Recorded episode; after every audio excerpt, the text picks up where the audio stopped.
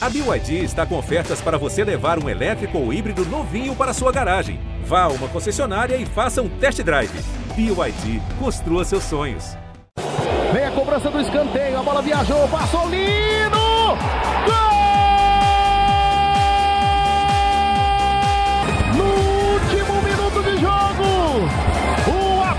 Goianiense, marcando o gol do título. Olha o Marquinhos, jogou pra área, olha o Fernandão de bicicleta. Gol! É do Goiás! Um golaço do Fernandão de bicicleta. Moisés tá pintando o gol do título, aqui na esquerda, bateu de canhota, a bola vai entrando, chega, tira, encaixou, é nosso! É nosso! É nosso! É nosso! É nosso! É do título, meu Deus do céu!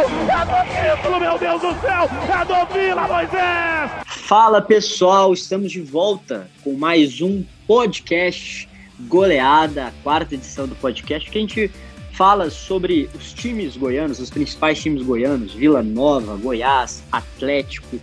Que vai começar falando sobre o Campeonato Goiano, né? Tivemos decisão no último fim de semana, decisão do Campeonato Goiano dois mil e vinte e um. É, vamos começar então falando o que vocês acham dessa decisão. Primeiro vamos conversar com Scavazini, Renato Scavazini, tudo certo com você? Fala, Rodrigo, tudo bem? Prazer enorme estar de volta aqui com Goleada, muita coisa legal pra gente falar, vamos dissecar essa finalíssima do Campeonato Goiano, que para muita gente, né, já, já tinha um campeão antes de entrar em campo, mas o Campeonato Goiano mostrou para a gente que, que o futebol é lá dentro, né? O Grêmio Anápolis acabou surpreendendo o Vila, eh, ligou o sinal de alerta para o Vila Nova já às vésperas aí do início do Campeonato Brasileiro da Série B. Acho que ficou claro que algumas coisas precisam mudar no Vila. E vamos falar também do Goiás, que se reformulou muito para o início da competição, e do Atlético, nosso representante goiano na Série A, que já começa com uma partida muito complicada nessa, nessa primeira rodada do campeonato. Rodrigo. Boa. Também estamos com o Fernando Vasconcelos. E aí, Fernando, tudo certo? Fala, Rodrigo. Fala, Scavazini. Um prazer estar de volta. É, pois é, né? Muita gente fala que os estaduais não têm importância, mas o Goianão dois mil e vinte e um, ele coloca uma pressão, eu diria, nos três clubes, né? É, fica mais evidente a questão da derrota do Vila Nova na final para o Grêmio Anápolis, mas a gente lembra que o Goiás entra muito pressionado, fez uma campanha é, pífia, né, para os padrões do Goiás, o maior campeão do estado, é, flertou até com rebaixamento para a divisão de acesso do Campeonato Goiano, então o Goiás tem obrigação de dar resposta na Série B, e o Atlético, que vinha atropelando todo mundo, né? Mesmo se você pegar no papel a escalação do time reserva do Atlético, com jogadores aí muito é, rodados e conhecidos, também foi eliminado pelo Grêmio Anápolis. Então, isso gera uma desconfiança. A torcida, evidentemente, não achou bom, já chiou nas redes sociais. Então, eu diria que os três times da capital que disputam as séries A e B do Campeonato Brasileiro entram com certa pressão aí, muito graças ao Grêmio Anápolis. É, vamos começar dissecando, principalmente essa final do Goianão, né, entre Vila Nova e Grêmio. A gente que estava lá no Estádio Onésio Brasileiro Alvarenga, é, não sei o que vocês acharam desse jogo, vocês dois assistiram, claro, a partida, mas eu acho que a gente começou, como o Renato disse, existia um favorito, eu acho que o Vila Nova entrou nesse jogo como favorito, muito também pela pressão histórica que ele tem, de todos esses anos que não ganha um estadual, então entrou com essa pressão. Mas o que a gente viu em campo, acho que foi um pouco diferente. A gente até viu o Vila Nova é, começar atacando mais, mas logo, logo o Grêmio igualou a partida e só lá no final que o Vila começou a pressionar, só quando a emoção tomou conta que o Vila começou a pressionar. Vocês acreditam nisso? Olha, Rodrigo, eu acho que, de certa forma, o, o, o, o Vila se pressionou muito antes do início da partida pela própria questão do jejum, né? É legal a gente situar, para quem está ouvindo Goleada, que o último título estadual do Vila Nova foi em dois mil e cinco. Tá, tudo bem que depois disso o Vila chegou a conquistar uma Série B de Goiano, né? Uma divisão de acesso. Depois o Vila teve, nesse período, dois títulos do Brasileiro, da Série C né, que são títulos nacionais, mas esse longo jejum do campeonato estadual é algo que sempre incomodou muito o torcedor do Vila e sempre incomodou muito também aqueles que fazem o futebol do Vila. Era muito comum a gente perceber a, a, a, a tensão, a, a gana do Vila de querer dar essa resposta, de conseguir o título. O, o, o Vila passou um período muito longo sem sequer chegar à decisão do Campeonato Goiano, né? O Vila voltou a fazer uma final contra o Goiás em dois mil e dezessete, que o Vila acabou sendo atropelado, perdeu por três a zero o primeiro jogo, não teve forças para reagir no segundo, e só agora, em dois mil e vinte e um, que o Vila consegue voltar a fazer uma final de campeonato. Dessa vez, diferente de dois mil e dezessete, ele veio na condição de favorito, pelo peso da camisa, pela história, e também pela experiência do time, né? Porque se a gente for comparar os times de Vila e Grêmio Anápolis, a gente vai perceber que o Vila é uma equipe muito mais experiente, uma equipe com jogadores já rodados, jogadores com experiência internacional, jogadores que passaram por grandes clubes de, de Série A, de Série B do Campeonato Brasileiro. Agora, o que eu acho que foi determinante nessa derrota do Vila, eu até conversei um pouco com o Fernando sobre isso, porque nós dois participamos, né, da cobertura da, da finalíssima, é que o Vila, pelo menos ao meu ver, Rodrigo, é uma equipe muito previsível dentro de campo. Tá? O Vila joga num esquema com três homens na frente. Tá, tudo bem que a gente cobra muitas vezes que as equipes têm um padrão, né? Que as equipes têm uma maneira de se comportar. Mas isso não quer dizer que a equipe não possa ter variação. E a gente percebeu que o Vila tem muita dificuldade de variar o seu cardápio. O Vila acaba jogando de uma maneira sempre muito igual, e a partir do momento que a marcação do adversário percebe como o time joga, o time não consegue criar. O time joga com dois homens abertos na ponta, até aí tudo bem, a maior parte dos times brasileiros joga assim, atualmente.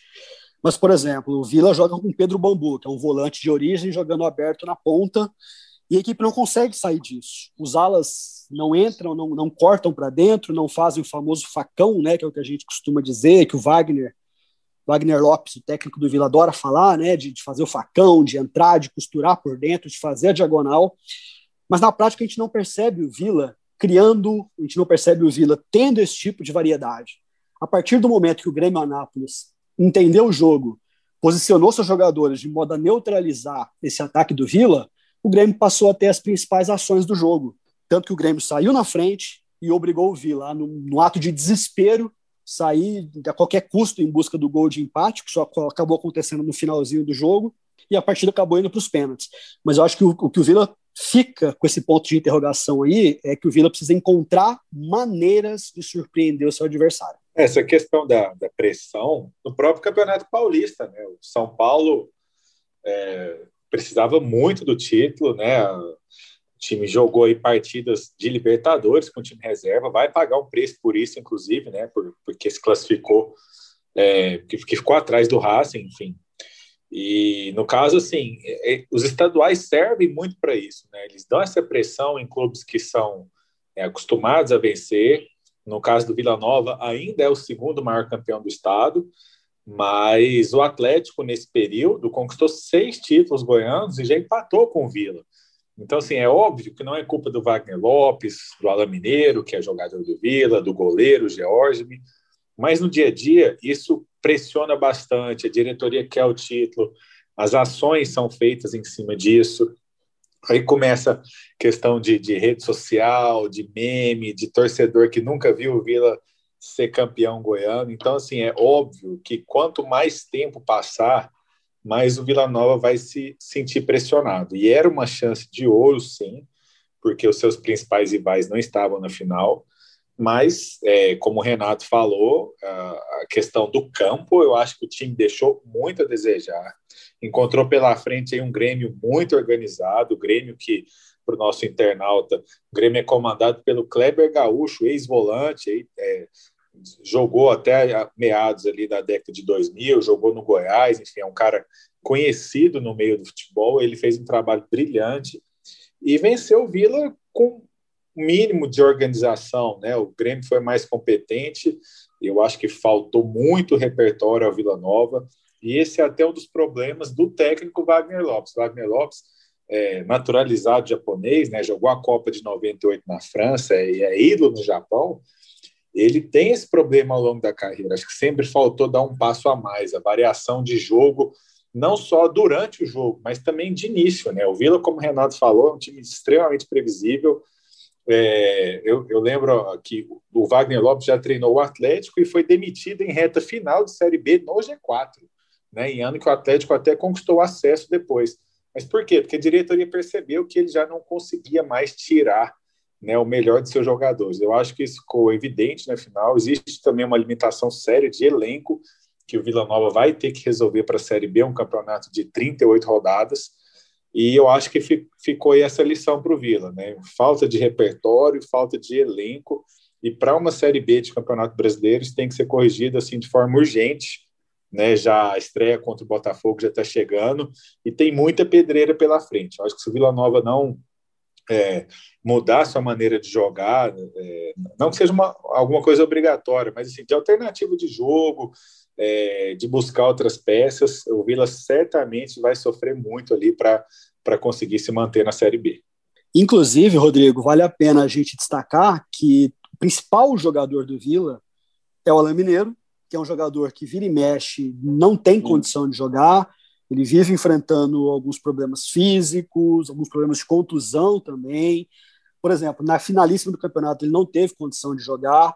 O Vila precisou substituir o Alain com um garoto novo, o João Pedro, que até é um bom jogador, que tem potencial, mas ficou claro ali que o Vila não tem uma peça de reposição, alguém capaz ali de ser, por exemplo, o grande meia articulador para conduzir as ações ofensivas do time num campeonato tão longo como, como a Série B, que tem trinta e oito rodadas, como o Fernando colocou. Vale lembrar também que o Vila tem problemas nas laterais. O Vila contratou o Carleto, Aquele, aquele Carleto, especialista na bola parada, já rodado por, por, por vários clubes do país. Ele se lesionou, também não teve condição praticamente de jogar até o momento, e é mais uma deficiência do Vila, né? É um time que tem muita dificuldade de trabalhar pelos lados do campo. Eu acho que esse ponto que você tocou, Renato, a respeito do Bambu, por exemplo, eu acho que a gente viu claramente na final que quando o Wagner tentou algo diferente, ele inverteu o Bambu com o Kelvin em campo, já, a gente já viu que o Vila conseguiu um, um, um trabalho melhor. Eu acho que, assim, é isso que vocês falaram, o elenco do Vila é raso. Você falou sobre o João Pedro, um garoto, acho que, assim, a gente, o Alain Mineiro fez falta, sim, nessa, nessa finalíssima. E eu acho, é, além disso, vocês estão falando sobre o campo do Vila, do, dos jogadores. Eu acho que a gente também tem que citar, não tem como não falar a respeito do gramado do Oba. As condições estavam péssimas para a realização de uma final de campeonato estadual. Não sei o que vocês acham. É, e assim, uh, tudo bem que o elenco é, é limitado, né, digamos assim, mas o gramado do Oba hoje ele não favorece o estilo de jogo do próprio técnico Wagner Lopes, que sempre prega essa, essa questão de bola no chão, né, de triangula, tri, triangulação de jogadas, de aproximação.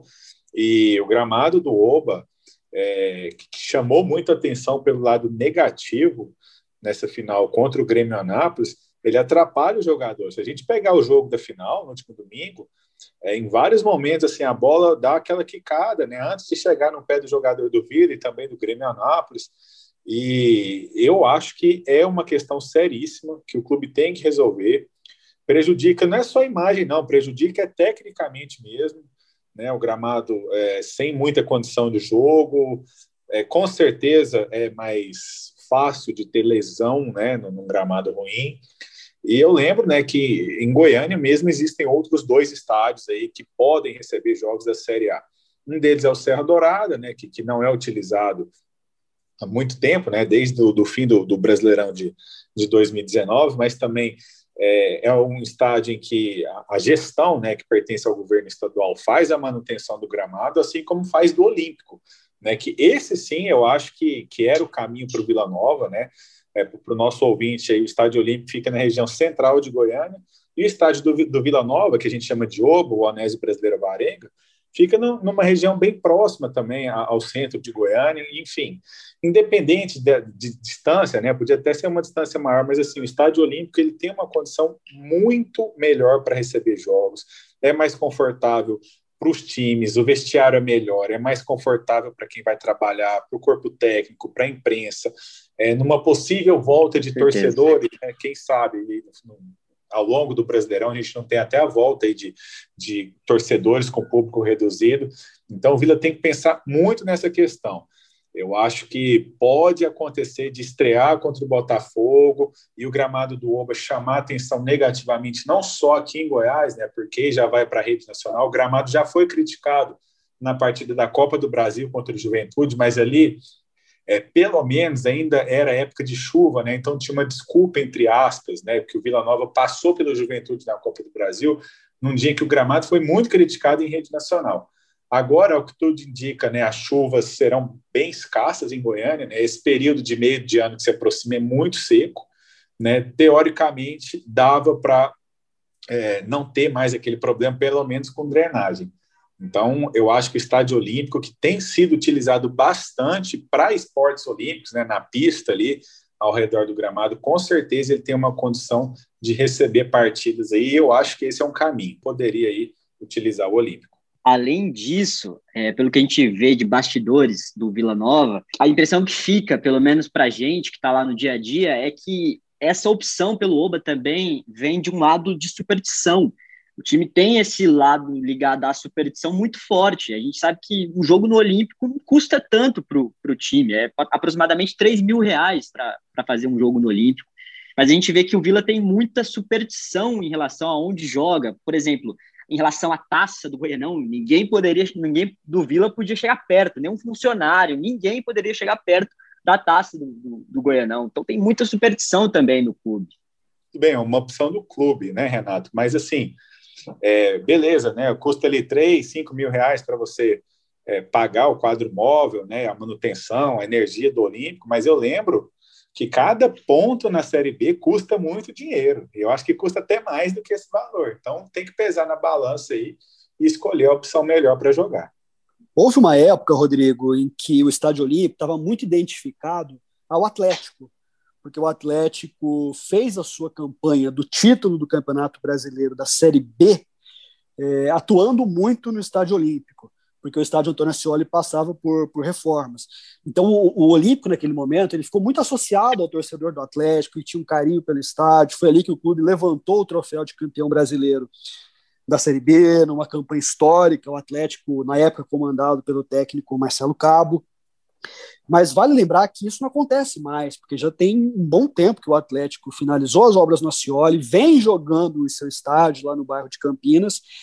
Então, o Estádio Olímpico está ficando subutilizado, né? As equipes poderiam até utilizá-lo. O Goiás fez a opção por fazer reformas também no seu estádio, que é o estádio da Serrinha, que fica ali na oitenta e cinco, na região sul da cidade. Então, o Estádio Olímpico também poderia receber jogos, acaba ficando em segundo plano, né? Com essas escolhas dos clubes de mandarem as partidas nas suas próprias casas. Acho que é uma tendência é, nacional, esse fato de mandar os jogos em seus próprios estádios, mas acho que a gente tem que pensar também nas condições. Assim como o Fernando disse, o Olímpico tem uma excelente estrutura para receber esses jogos. Acho que para a gente finalizar esse papo sobre a final, não sei se vocês têm mais algo para falar, eu queria só é, contar um bastidor do lance que foi crucial, né, para o Vila Nova não conseguir esse campeonato goiano, que foi o Arthur Rezende, que perdeu o pênalti. Ele foi o único jogador que perdeu o pênalti nas cobranças. E um bastidor é, interessante, eu não sei o que vocês avaliam sobre o lance que ele perdeu o pênalti, mas minutos antes, ainda durante a partida, o Arthur tinha saído de campo sentindo a coxa direita. E pelo que parece no vídeo, o vídeo não, é, não dá para ver o que, que aconteceu é, claramente, só falando mesmo com o Arthur para a gente entender o que, que aconteceu. Mas assim, é, parece que claramente ele sentiu na hora de bater ali. Eu acho que, não sei o que vocês acham, mas ele sentiu a coxa e se desequilibrou na hora de bater, mas não é um lance comum, né? O que vocês acham sobre isso? Bom, Rodrigo, para mim, o que fica claro pela imagem é que realmente a perna pesou na hora, né? Provavelmente por conta de algum desgaste físico. O time do Vila vinha muito desgastado já na reta final do jogo. O próprio Formiga, que foi quem fez o gol de empate, já tinha pedido para sair, porque sentiu também um problema muscular. O Arthur, ele, do jeito que ele caminha para a bola, você pode perceber que a perna pesa, que ele sente ali, tanto que ele titubeou na hora de fazer a cobrança, ficou meio indeciso de como bater, acabou batendo por cima demais. Ele não foi convicto para a bola. Eu acho que a má condição física, sim, pode ter, pode ter interferido, pode ter feito a diferença na hora da batida. Mas assim, é bom, o jogo foi para os pênaltis, e a gente sempre costuma crucificar o jogador que perde, né? Mas é legal a gente destacar também o excelente aproveitamento do Grêmio Anápolis nesse momento, né? Que ele eliminou é o favorito ao título, o Atlético, nas cobranças de pênalti, foi praticamente perfeito. Bateu, se não me engano, treze pênaltis, né? Se eu tiver errado, o Fernando pode me corrigir. E veio para uma série contra o Vila, que foi perfeito, né? Cinco cobranças, cinco gols. O Vila errou um, então, assim, acho que a gente tem que destacar também a qualidade do Grêmio, né? Que mostra que treinou, que praticou. O técnico fez, inclusive, questão de destacar isso no pós-jogo, né? Que a equipe trabalhou muito durante a semana, estudou como é que o goleiro do Vila se comportava, e, e, e isso fez a diferença na hora da decisão. É, eu acho que essa questão do Grêmio é perfeita, né? O Grêmio fez por merecer. Na semifinal contra o Atlético, foram treze cobranças para cada lado, o Grêmio venceu por doze a onze, né? Então foi uma, uma série assim, de altíssimo nível, é, pênaltis cobrado ali, como a gente costuma dizer, né? É, na, na lateral da rede, né? Muito difícil de, de ser, do goleiro defender. É, nessa questão, nessa série contra o Vila também, é, eu até vi, vi muita gente falando que o goleiro do Vila caiu sempre para o mesmo lado, mas sinceramente eu acho que era difícil ele pegar qualquer uma daquelas cobranças, né? Então muito mérito do Grêmio, eu achei que, que mereceu o título, fez mais por merecer, não dá para falar que, que trabalhou mais, porque a gente não sabe como é que é o dia a dia lá, né, do clube. Com certeza os dois trabalharam muito, mas o Grêmio mereceu mais. Em relação ao Arthur, eu acho que só ele mesmo vai poder dizer se passou alguma coisa na cabeça dele, se a perna travou, se ele sentiu alguma fisgada. Eu acredito que ele não vai tornar essa história é, pública, né, que ele vai falar que foi um erro mesmo, mas ali é do jogador, né, assim, não tem nem como o técnico interferir, né, porque com certeza treinaram pênaltis, o aproveitamento dele para ele ser um dos cinco, com certeza é um dos mais satisfatórios do, do time que estava à disposição naquele momento.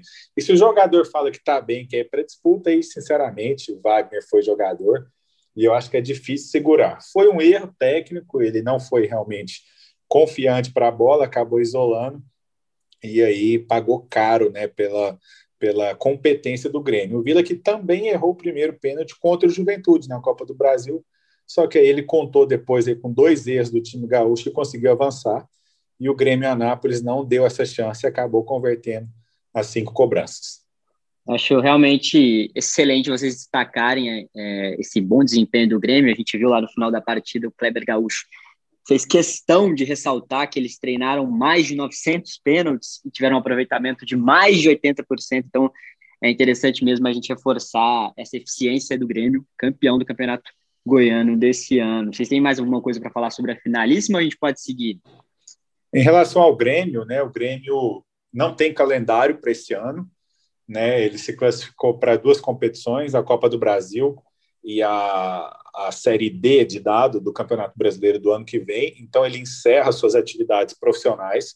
É, o Grêmio Anápolis, para quem não conhece, é um time é, que é voltado para negociar jogadores, né, um time que, um time que gerido por empresários de Portugal. Então, assim, até quem acompanha o Grêmio nas redes sociais, é, durante essa boa campanha no Goianão, a gente vê, né, o time postando, o jogador que está em Portugal, até na Espanha, mandando mensagem, que eles chamam de atletas do Grêmio, né?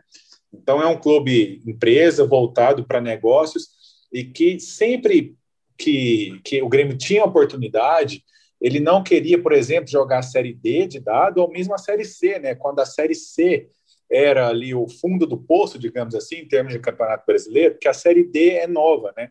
Ela foi criada há pouco mais de dez anos.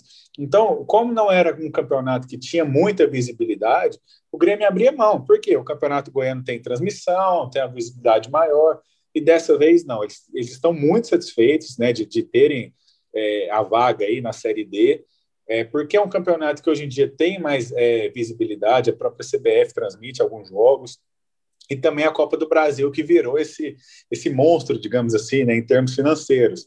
Né, o Grêmio, só por jogar a Copa do Brasil, já vai receber aí um orçamento maior do que gastou em praticamente o campeonato inteiro.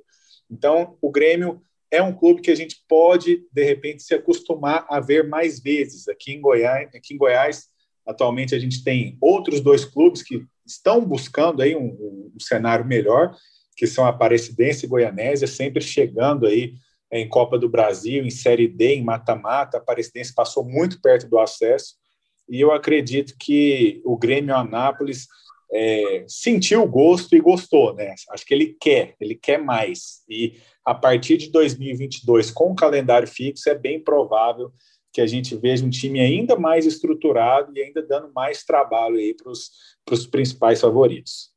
Mudou a chavinha mesmo do Grêmio, né? O Grêmio, que era exportador, agora acho que gostou de jogar as competições e gostou também de ganhar, né? Eu achei legal também, você estava falando sobre esses jogadores que, que o Grêmio posta nas redes sociais, destaque para o Carlos Vinícius, né? E antes da partida, antes da final, mandou um recado. O Carlos Vinícius está jogando no Tottenham, fez dez gols essa temporada pelo Tottenham. Então, é, o Carlos saiu do, do Grêmio em dois mil e dezessete, acho interessante essa parte do Grêmio também. E você, Renato, algo, algo para dizer sobre o Grêmio? Não, eu queria dizer só que é algo que, a gente, que, que tem se tornado cada vez mais comum, né? Que essa questão do, dos clubes que, é, que trabalham com o intuito de, de, de vender jogador, de, de, de empresariar atletas, de fazer do futebol um negócio. A gente sabe que para muito que, que o futebol, na verdade, é um grande negócio, né? A gente sabe disso. E ainda mais para clubes que não têm, muitas vezes, esse lastro com, com, com a cidade, porque é um clube muito novo, está há poucos anos na cidade, é, mas eles encaram isso realmente como um negócio, como uma oportunidade de vender jogador. É, é, a gente tem vários exemplos já hoje pelo mundo, né, de, de como isso vem, vem acontecendo. Lembrando que o Grêmio nasceu na cidade de Inhumas e só depois foi para Anápolis. É, e consegue agora uma projeção. Exato. O, o clube entendeu também que, que, que você ganhar um campeonato é muito mais vitrine também, facilita muito mais na hora de você negociar um jogador, né? Então esse tipo de, de, de coisa eu acho que a gente vai ver com mais frequência daqui para frente, sabe? A gente disse muito sobre o Vila Nova nessa estreia pela Série B contra o Botafogo, sexta-feira, nove e meia, partida marcada no Oba, mas a gente acha que também pode falar sobre a estreia do Goiás, que joga pela mesma competição, só que na segunda-feira, oito horas da noite, contra o Sampaio Correia, fora de casa. O que vocês têm a falar sobre esse Goiás? Goiás reforçado aí de artilheiros, né? O, o artilheiro do Campeonato Paulista, Bruno Mezenga, e também o artilheiro do Campeonato Carioca, o Alef Manga, Manga que já mostrou serviço em amistoso de preparação, então a tendência é que seja um Goiás bem mais competitivo do que vinha sendo, o que não significa que vai brigar pelo acesso, né? Eu acho que só com o passar do, da, da, da Série B mesmo, né? o, o Goiás apresentou muita deficiência ao longo do Campeonato Goiano. A gente sabe que vai ser um time melhor, já tem reforços em todas as posições. É, o técnico Pintado, que subiu no ano passado com o Juventude, foi contratado para isso, já indicou jogadores, né? Então, assim, além do Bruno Mezenga, vem outros dois da Ferroviária, né? Que foi o último clube do Pintado, é, o outro atacante, que chama Everton Brito, Matheus Salustiano, zagueiro. Só que o caminho é muito longo. A gente sabe que na Série B você não pode ter só onze jogadores. Eu acho que o Goiás vai ser competitivo, mas para brigar pelo acesso ainda acho que, que vai demorar muita coisa, é, tem muito ajuste a fazer ainda, fica a expectativa, né? Eu acho que esse início de, de tabela para o Goiás, que pega o Sampaio Correia, depois o Confiança, de repente seja aí uma, uma tabela ideal, digamos assim, para arrancar bem, ganhar confiança, trazer mais, mais reforços, porque jogando contra outros clubes grandes, né, como o Vasco, como o Botafogo, Cruzeiro, Curitiba, clássico com Vila Nova, a tendência é que o time é, sofra um pouquinho também nessa Série B. Verdade, Fernando. E acho que é importante a gente falar sobre essas contratações. O Fernando está trazendo essa informação, o técnico do Goiás que trouxe esses jogadores. Até agora, no Goiás chegaram o Alef Manga, Caio Vinícius, Dieguinho, o Reinaldo, o Hugo, o Albano.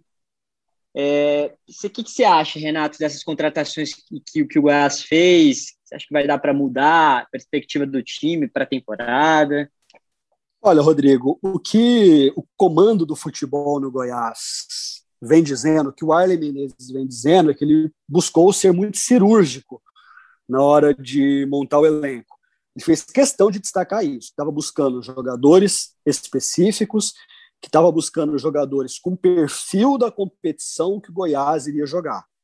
Ou seja, trouxeram, primeiro, um técnico que tem experiência em Série B, um técnico que levou o Juventude, que era um time comum, né, vamos dizer assim, um time que tinha suas qualidades, mas que não era um time brilhante, e que no ano passado, depois até começar mal o ano, foi uma equipe que cresceu muito, que uma equipe que conseguiu acesso nas rodadas finais do campeonato. Além desses reforços que você citou, eu queria destacar que o Goiás também trouxe o Elvis. O Elvis já estreou, ele chegou a jogar os jogos finais da participação do Goiás no Campeonato Goiano, jogou ali as quartas de final, né, contra o Atlético. É um bom jogador, é um jogador que tem qualidade, que tem habilidade, que parece ser capaz de dar essa dinâmica para o time, para abastecer esses homens de frente, que o Fernando colocou muito bem, né, o Alef, e o, o, o Mezenga, o próprio Vinícius, que foi nos destaques da, da campanha do ano passado. O Goiás que buscou, inclusive, um, talvez um reserva para o Elvis, né, que é o Albano, foi buscar aqui na Aparecidense, fez um grande campeonato. Claro que os dois também podem jogar juntos, né, dependendo da, dependendo da circunstância, dependendo da necessidade do clube. Eu não tenho dúvida, Rodrigo, que o Goiás vai ser uma equipe muito mais organizada do que a equipe que disputou o Campeonato Goiano. Isso por uma série de razões. Vale lembrar que o, o, o Goiás fez uma opção por não montar o seu time do Campeonato Brasileiro logo no início do estadual. O Goiás sofreu um processo de desmonte depois do rebaixamento para a Série A. A equipe acabou entrando no estadual com muitos jogadores de categoria de base, jogadores novos, jogadores sem muita rodagem. E com o campeonato em andamento é que esse grupo foi sendo montado. Alguns jogadores chegaram, outros recuperaram posição. Pelo jeito, o Jefferson, né, tá voltando à equipe titular com, com o trabalho do Pintado. Eu não tenho dúvida que será uma equipe mais organizada. Agora sim, acho também que o Goiás ainda não tem um elenco muito grande capaz de suportar as trinta e oito rodadas jogando em alto nível, tá? Esse time que vem disputando esses jogos amistosos me parece um time mais equilibrado, um time que vai saber é, atacar com mais qualidade, que vai saber se defender com mais, com mais força também. Agora sim, não sei se já há peças suficientes para poder aguentar uma temporada grande. Lembrando que os times que começam a Série B geralmente são muito diferentes dos times que terminam a Série B. Se você pegar o, o, o, os times profissionais, os times titulares das equipes que subiram no ano passado, por exemplo, você vê que muitas peças mudam, porque há um assédio muito grande de outras equipes em cima desses jogadores que vêm se destacando. Então eu acho que o Goiás ainda precisa qualificar um pouco mais esse elenco, e eu quero ver como o Goiás vai se comportar quando ele tiver que ditar o ritmo do jogo, porque o Goiás mostrou que tinha muita dificuldade para ter esse tipo de jogo no Campeonato Goiano. Vamos ver se a agora, com esses reforços, com essas peças, se a equipe vai conseguir construir é, e não só jogar em contra-ataque, né? Propor o jogo quando tiver que propor. Eu acho que o Pintado realmente precisa de peças na mão para poder fazer um, um bom trabalho, mas acho que, pelo menos, eu não sei o que vocês pensam, acho que pelo menos é, essas últimas contratações, pelo que a gente tem visto nas redes sociais, principalmente, tem empolgado mais o torcedor. É bom a gente ressaltar que hoje saiu a seleção do Campeonato Paulista e o Bruno Mezenga, que foi o artilheiro, está ao lado do Pablo, na seleção do Paulistão. Então, acho que, assim, tem mais gente para chegar e precisa, o Goiás precisa de mais gente para fazer um campeonato digno na Série B. É, eu acho que, assim, essas últimas contratações acabaram empolgando mais o torcedor, e o torcedor esmeraldino precisa dessa empolgação. O que, que vocês acham? É, precisa, né? Sempre pede muito reforço, e assim, embora não sejam nomes assim é, galácticos, né? Mas a gente lembra que o Goiás está na Série B, passou por um ano muito difícil financeiramente, é, porque não teve receita de torcida e estava ampliando a Serrinha, ainda está, né? O projeto da Serrinha ainda ele prevê um, uma terceira ampliação. Então, assim, financeiramente foi um ano desastroso, muitos contratos é, com estrangeiros, né, principalmente, que não deram certo. E quando você contrata o artilheiro do Campeonato Paulista e o artilheiro do Campeonato Carioca, né, por mais que não sejam assim, grifes muito grandes, né, o Bruno Mezenga até já passou aqui por Goiás, jogou no Vila Nova, mas é óbvio que esses jogadores tinham mercado. Né? Quem é que não quer? Né? Que, que clube que não precisa de um, de um goleador? Né? O Manga, por exemplo, embora ele seja artilheiro do Campeonato Carioca, ele não é aquele camisa nove, né? Um cara que joga pelo lado, muito rápido, com certeza é, seria uma boa alternativa para vários clubes. Né? Então, assim, a contra... as contratações deixam o torcedor um pouco mais otimista, né, em relação ao que vinha acontecendo no Goiás, só que, como, como eu falei, acho que a própria torcida sabe que ainda é pouco. Né? Existem muitos elementos que, que permanecem na equipe. É, o Goiás tem uma situação curiosa, né, porque individualmente a defesa parece boa. O, o Tadeu já foi considerado um dos melhores goleiros do país, o Marcelo Rangel, que é o reserva também, é, o David Duarte é uma promessa como zagueiro, o Jefferson já jogou na Seleção Brasileira de Base, o Fábio Sanches já subiu já com o Avaí, mas quando a gente pega todos esses jogadores e coloca juntos, há muito tempo o Goiás tem uma das piores, ou se não a pior defesa do Campeonato Brasileiro, até mesmo na Série B. Quando ele subiu pela última vez, ele chegou a ter o melhor ataque e a pior defesa. Então, assim, a torcida sabe que ainda foi pouco, né? Beleza, reforçou o sistema ofensivo, trouxe os dois atacantes, como o Renato falou, já tinha contratado o Elvis, trouxe o Albano também, que é outro meio armador, só que ainda falta muita gente, principalmente no sistema de defesa, não só zagueiro e goleiro, acho que no meio-campo também. É, a torcida, óbvio, ela, ela fica otimista e celebra as contratações. Um Ariel Cabral. É, mas você sabe que falta, assim, falta um jogador, assim, um, um, um volante mais de contenção, né, para dar uma, uma proteção, às vezes, para o Jefferson, que vai subir, né, para o lateral direito, que é o Ivan, que ainda não mostrou serviço. Então, assim, a torcida, na medida do possível, ela... ela fica satisfeita com quem chega, né? Fica esperançosa, só que o Goiás ele precisa não só de qualidade, né? Ele precisa de qualidade e quantidade, ele precisa de muitos jogadores bons, novos em seu elenco, porque quem vinha jogando no Campeonato Goiano realmente não deu conta, né? O Goiás se classificou em quarto de seis e com dois pontos a menos ele teria sido rebaixado. É, já pensou um cenário desse? Então... É, eu acho que ainda é uma reação comedida e com razão, e ainda a gente vai ter que esperar a bola rolar para ver é, o quão competitivo vai ser esse Goiás. Verdade, Fernando. Eu falo do Ariel Cabral porque, se a gente for pegar na temporada passada, ele foi um dos jogadores assim que, a, que acabaram que salvando, assim, que a gente fosse falar assim, ah, o Ariel Cabral jogou bem na temporada passada, eu acho que é um dos que a gente destacaria do, do Goiás rebaixado, principalmente nessa Série B, gente, eu acho que, assim, a gente tem que destacar que essa Série B vai ser complicadíssima, a gente tem recorde de campeão brasileiro nessa Série B, Cruzeiro, Botafogo, Vasco, Curitiba, Guarani, eu acho que é exatamente isso que vocês estão falando, o Goiás precisa de um, de um elenco vasto para poder aguentar essas rodadas todas, não é isso, Renato? Com certeza, Rodrigo, você falou do Ariel Cabral, mas tem outros jogadores também que foram importantes naquela reação do Goiás na Série A, embora o time tenha sido rebaixado, mas a equipe cresceu muito nas últimas dez, doze rodadas, mas era um time que é tinha verdade. Também alguns jogadores experientes, você tinha o Ariel Cabral no meio, você tinha o Fernandão, É, na frente, você tinha Rafael Moura na frente. Nesse atual elenco, tudo bem, vieram alguns bons jogadores, alguns jogadores que se destacaram, mas no setor ofensivo, principalmente, você não tem uma peça de tanta experiência. Você tem ali o Bruno Mezenga, ok, foi campeão brasileiro com o Flamengo em dois mil e nove, rodou uma série de clubes, mas também, talvez não seja aquele jogador que tenha toda, todo aquele estofo, né, de, de experiência, de segurar a bronca, de na hora da, da, da decisão é, ser capaz de, de, de passar por cima do que for para conseguir ganhar um jogo. Ele vai ter que mostrar isso para o torcedor, que ele se transformou nesse jogador. Porque, beleza, no sistema defensivo você tem experiência, né? Você tem o Tadeu, que é experiente, o próprio Ivan, que embora ainda não tenha jogado bem no Goiás, vem com esse status também de ser um jogador um pouco mais experiente, um jogador muito bom na bola parada, ainda não mostrou, né, mas pode ser que mostre isso. Agora, na frente, a gente tem jogadores mais jovens, né, o próprio Vinícius, que se destacou no ano passado, é um atleta novo, é um atleta que tem potencial, Agora, talvez seja importante o Goiás pensar nisso, né, de como dar essa segurança para os jogadores, porque Série B é aquele negócio, meu amigo, você perdeu um, dois jogos, a pressão já é tremenda, a pressão já é gigante.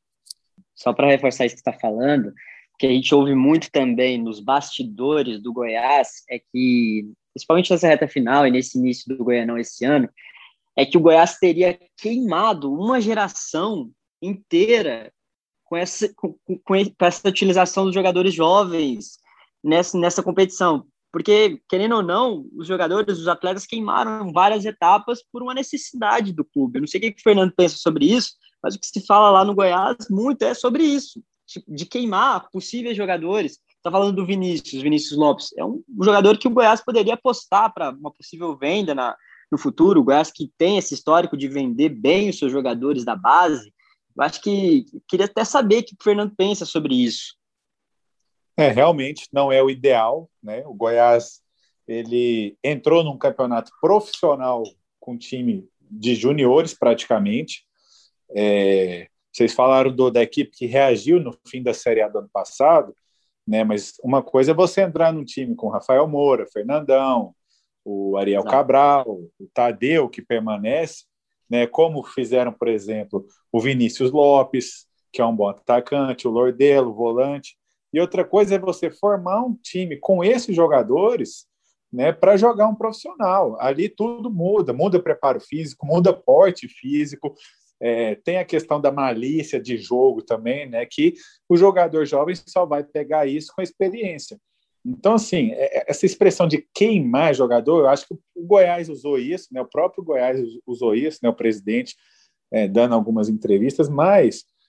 É, também não, não é muito assim. Eu acho que você estruturando o elenco, mantendo esses jogadores, quem tiver qualidade, o Pintado, que é o técnico, os auxiliares, vai estar vendo, né? Então, eu acho que a questão é não montar literalmente um time de juniores ou sub vinte e três para jogar uma competição como é a Série B do Campeonato Brasileiro.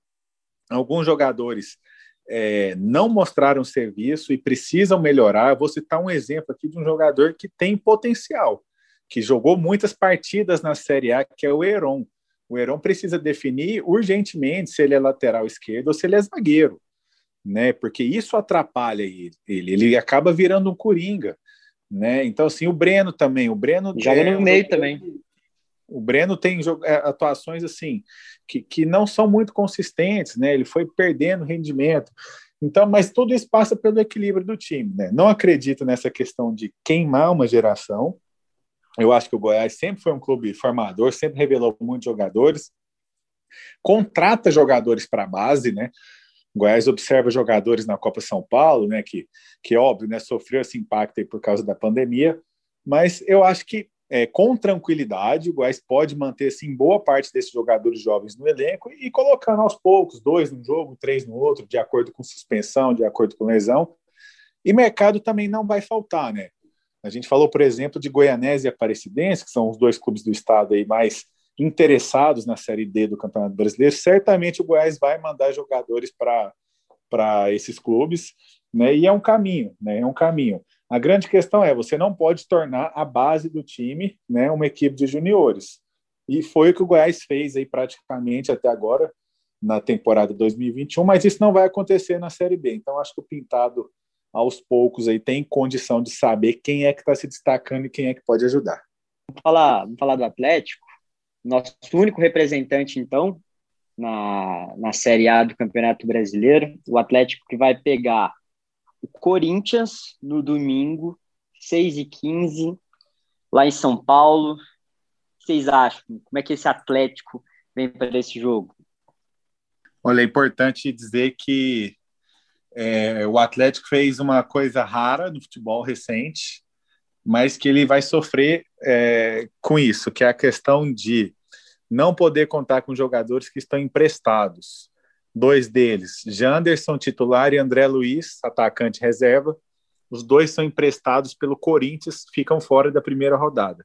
E por que que eu falei que o Atlético fez algo que é diferente do que os clubes vêm fazendo? Porque recentemente ele emprestou o Ronald, atacante, para o Grêmio Anápolis, e o Ronald até fez gol contra o Atlético e ajudou a eliminar o Atlético no Campeonato Goiano. Então, assim, o Dragão ele começa o campeonato com esses problemas, né, de não poder escalar dois jogadores, como o Janderson e o André Luiz, que seria uma opção. Ele vai sofrer isso algumas vezes ao longo da temporada, embora em número menor, né? Quando o time ele consegue se manter na primeira divisão, ele participa de uma Sul-Americana, ele passa a ter condições de fazer alguns negócios, né? O Atlético ele tem, por exemplo, hoje em definitivo, já era assim no ano passado, o Marlon Freitas, que para mim é o melhor jogador do time, é um volante.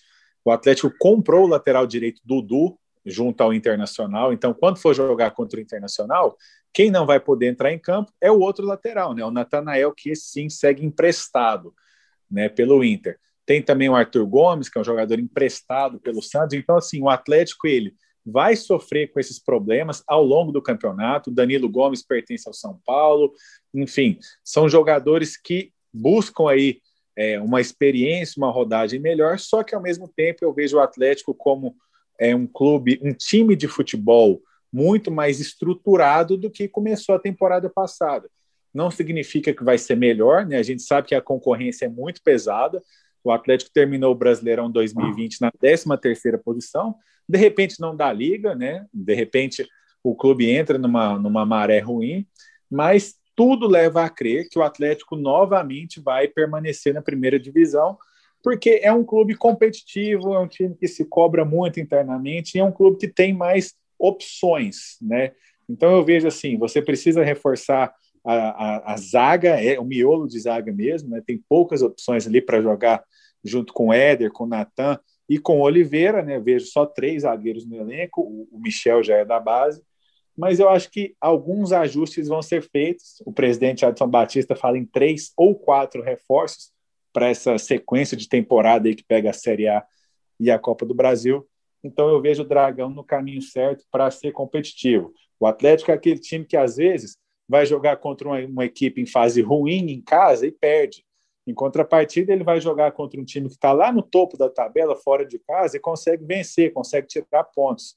Então, assim, eu vejo uma equipe que é, faz um bom trabalho, um trabalho sólido, e que tem condições de permanecer na Série A mais uma vez.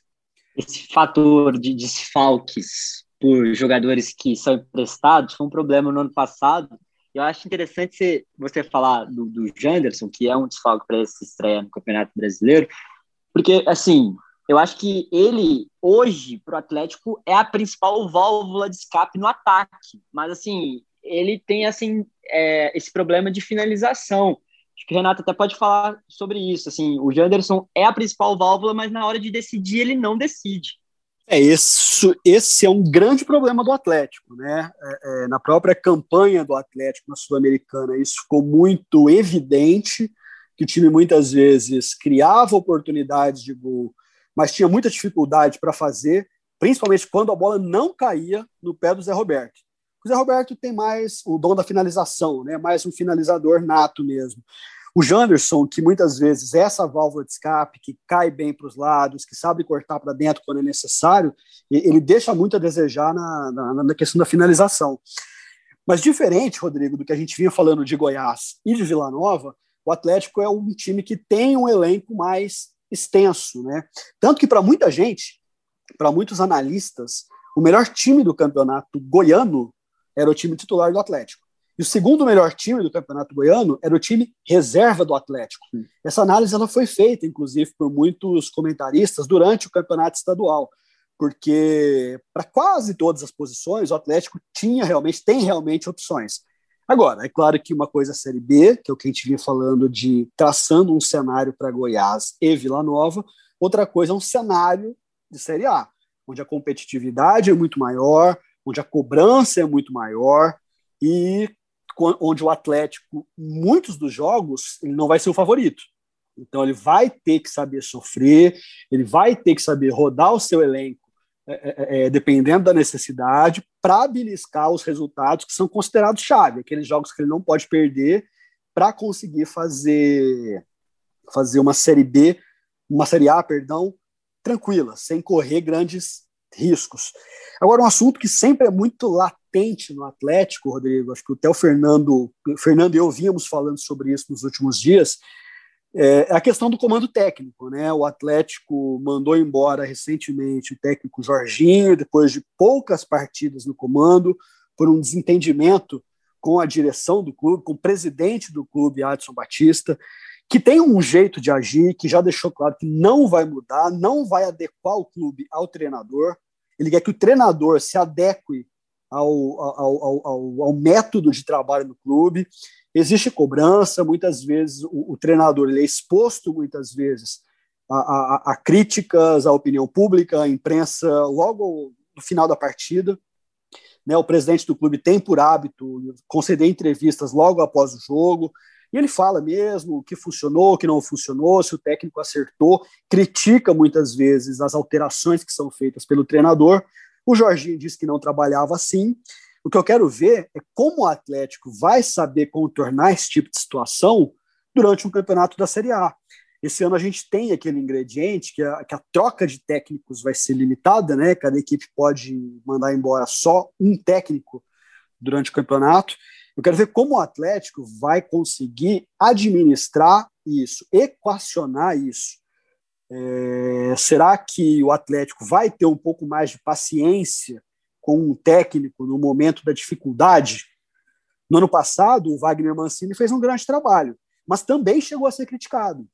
Muita gente chegou a dizer que ele, que ele poderia ser demitido, ele acabou ficando, o Atlético fez um bom início de campeonato e ele acabou indo para o Corinthians, né? Acabou livrando o Corinthians, inclusive, do rebaixamento e conquistando a vaga na Sul-Americana. Mas será que o Atlético vai ter uma paciência um pouco maior com técnicos na Série A? Será que os treinadores vão querer trabalhar no Atlético, mesmo sabendo desse tipo de cobrança e do tipo de trabalho que a coisa, do jeito que a coisa é feita no Atlético? É algo que me chama atenção, tá? Porque é um campeonato que, se as coisas começam a desandar, pode ser difícil depois você corrigir. Vide, por exemplo, alguns exemplos. O Vasco no ano passado, tudo bem que não era um grande time, a gente já sabia que era um time que correria riscos, mas fez um campeonato muito bom. A partir do momento que a coisa desandou, o time não teve mais força para reagir. Eu acho que isso realmente levantou um ponto-chave para a temporada do Atlético. E, e acredito, Renato, que esse é o principal fator do Atlético não ter contratado outro técnico ainda. Eu acho que esse jeito do Adson de ser, é, não é qualquer técnico no Brasil que consegue lidar. Eu acho que o clube acaba que vai ter mais cuidado. A gente sabe que o Eduardo Souza voltou aos trabalhos, né, no, no Atlético, e eu acho que o clube, não sei o que o Fernando pensa também, mas acho que o clube vai tomar bastante cuidado nessa hora de contratar um treinador justamente por essa limitação. Eu acho que o estilo de trabalhar do Adson vai contra essa limitação. Eu acho que o cuidado vai ter... Essa é a grande incógnita do, do Atlético para esse ano mesmo. É, e aqui, Rodrigo, já vai a minha a primeira e talvez grande crítica ao trabalho do Adson Batista, que não está acostumado a ser criticado, né? Eu vejo assim, ele é um presidente que está no clube desde dois mil e seis, faz um trabalho é, de futebol, de gestão de futebol, de time brilhante, mas assim, à medida que o Atlético vai crescendo, ele também precisa dar um passo a mais. É, essa postura de cobrar, de estar sempre em cima, eu acho muito interessante, porque ele é um cara que entende muito do jogo. É, não só por ter sido jogador, né? Eu, é, particularmente, não vi o Adson jogar, ele encerrou a carreira no início da década de noventa, era zagueiro, enfim, mas independente de ter jogado ou não, ele mostra muito conhecimento de futebol, é, desde sempre nas suas entrevistas, gosta muito de um meio-campo marcador, gosta muito de preparo físico, de fisiologia, investe muito em aparelhagem para o C T, então ele, ele demonstra assim, a sua irritação com técnicos, quando eles não conseguem tirar o melhor do clube.